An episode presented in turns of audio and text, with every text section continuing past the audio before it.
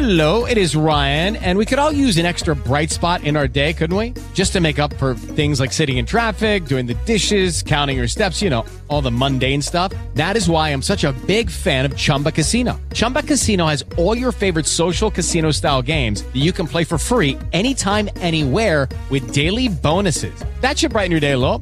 Actually, a lot. So sign up now at chumbacasino.com. That's chumbacasino.com. No purchase necessary. VGW Group. Void were prohibited by law. See terms and conditions. 18 plus.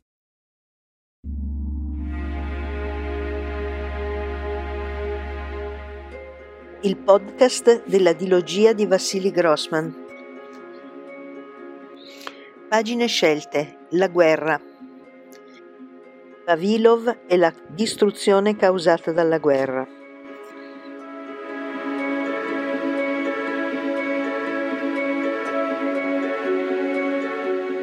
Viene il momento per il reggimento di Vavilov di muovere verso il fronte, verso Stalingrado. Ero Dimchev, il generale di divisione che comanda le operazioni. Dall'oltrevolga, quasi 200 km a nord di Stalingrado, presso Nikolaevsk, la compagnia di Vavilov si mette in marcia. Tutti guardano verso la città. Un fumo spesso e denso invade il cielo. Il fuoco e il sole al tramonto lo colorano di rosso. È il nostro sangue, dice Vavilov. Il generale Yeremenko ha destinato la divisione di Rodimchev alla riva destra del Volga, là dove la città è quasi interamente occupata dai tedeschi.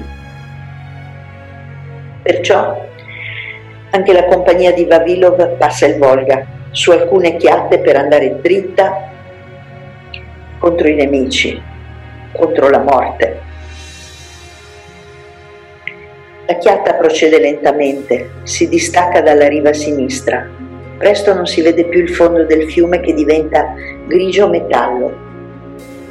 La città distrutta dai bombardamenti della fine di agosto è in lontananza bianca. La corrente trascina la chiatta, i cavi che la guidano si tendono e si rilasciano, sembrano sul punto di rompersi in alcuni momenti.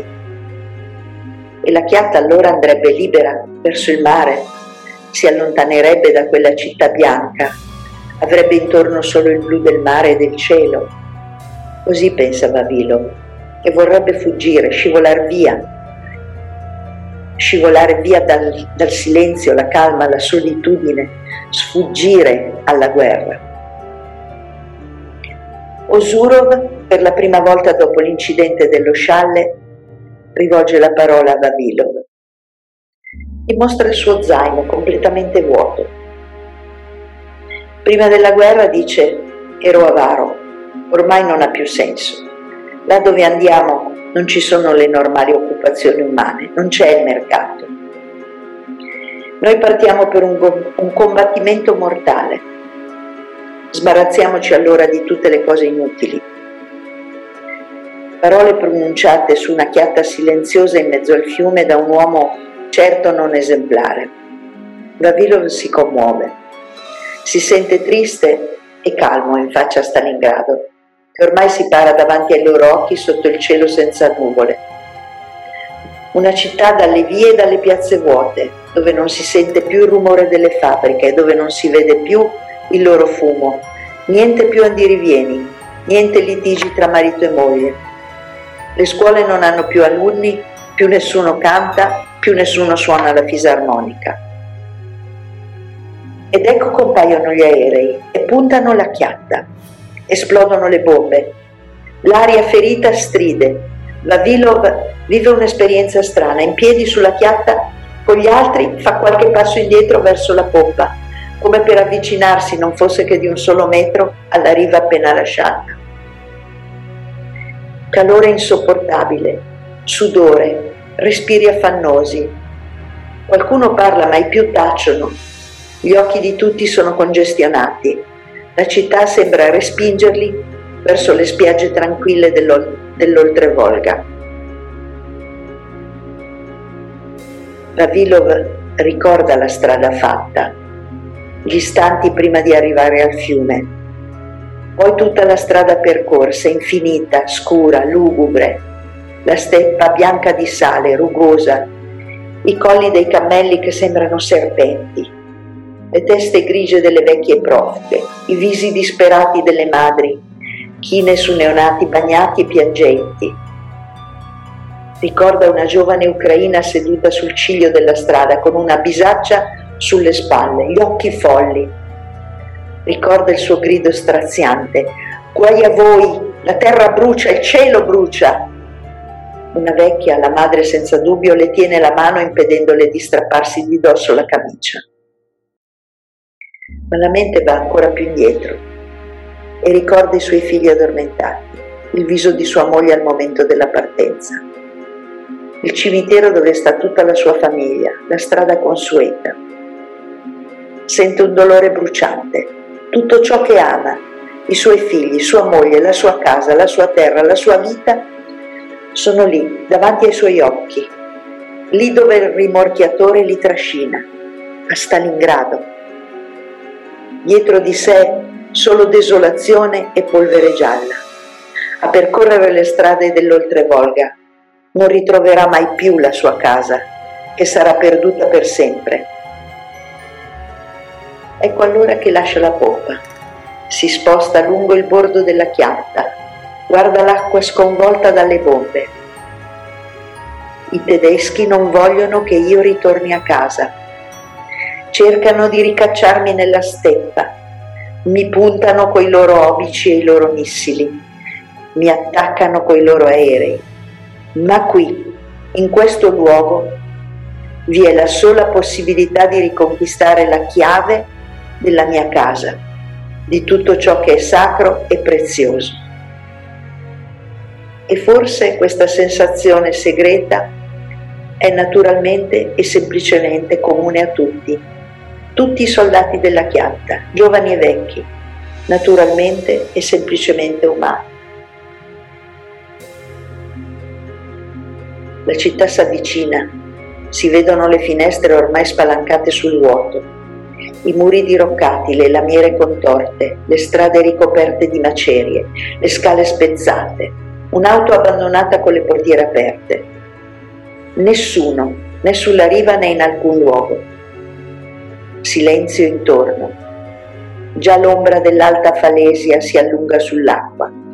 Niente la scalfisce perché le bombe la superano, cadendo più in là. L'ombra delle case bruciate, austera e fredda, ricopre i visi degli uomini che si avvicinano sempre più e diventano sempre più tristi, assorti e calmi. Un'ombra di morte. Eccoci a casa, dice qualcuno a voce bassa.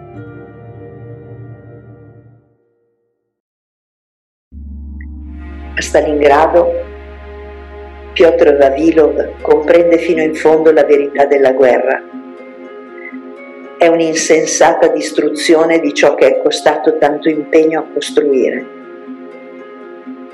la città è stata assassinata. Alcuni palazzi sono ancora caldi d'incendio.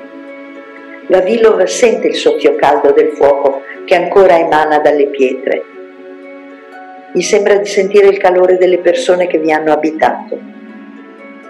Prima della guerra aveva visto altre città, ma solo a Stalingrado comprende la fatica immensa di chi quella città aveva costruito, una fatica simile alla sua in campagna. Le rovine svelano l'enorme ricchezza dei materiali che sono serviti alla sua costruzione. Migliaia di griglie di ferro deformate dal fuoco giacciono a terra. Montagne di mattoni ingombrano le strade. I marciapiedi scintillano di vetri rotti e sui selciati divelti tanti oggetti quotidiani e preziosi. Viti, maniglie, chiodi ormai fusi, traversine e rotaie rovinate, stracciate, piegate, smussate. Migliaia di uomini hanno durato estrema fatica per estrarre questo vetro, questo ferro, queste pietre, questo rame dalla roccia e dalla sabbia. Migliaia di squadre di muratori, di falegnami, di bianchini, di vetrai, di elettricisti hanno lavorato dal mattino alla sera per decine di anni. Questi palazzi sono opera di artigiani abilissimi, le, case sono ingegno- le scale sono ingegnosamente disegnate, tutte le opere murarie sprigionano un'idea di grande potenza. Sotto le strade ancora si vedono i cavi del telefono, le tubature dell'acqua, le caldaie per il riscaldamento centralizzato. Che distruzione di fatica immane! Quanta gente ridotta alla disperazione senza più casa.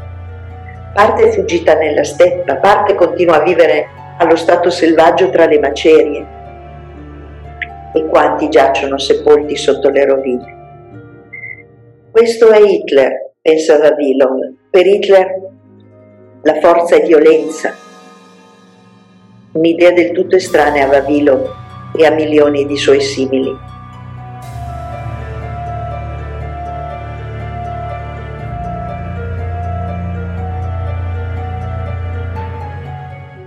Per la colonna sonora grazie a audionautics.com.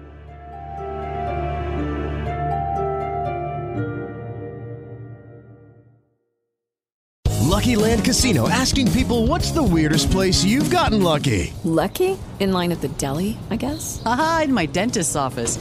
More than once, actually. Do I have to say? Yes, you do. In the car before my kids' PTA meeting. Really? Yes. Excuse me, what's the weirdest place you've gotten lucky? I never win and tell. Well, there you have it. You can get lucky anywhere playing at LuckyLandSlots.com. Play for free right now. Are you feeling lucky? No purchase necessary. Void where prohibited by law. 18 plus. Terms and conditions apply. See website for details.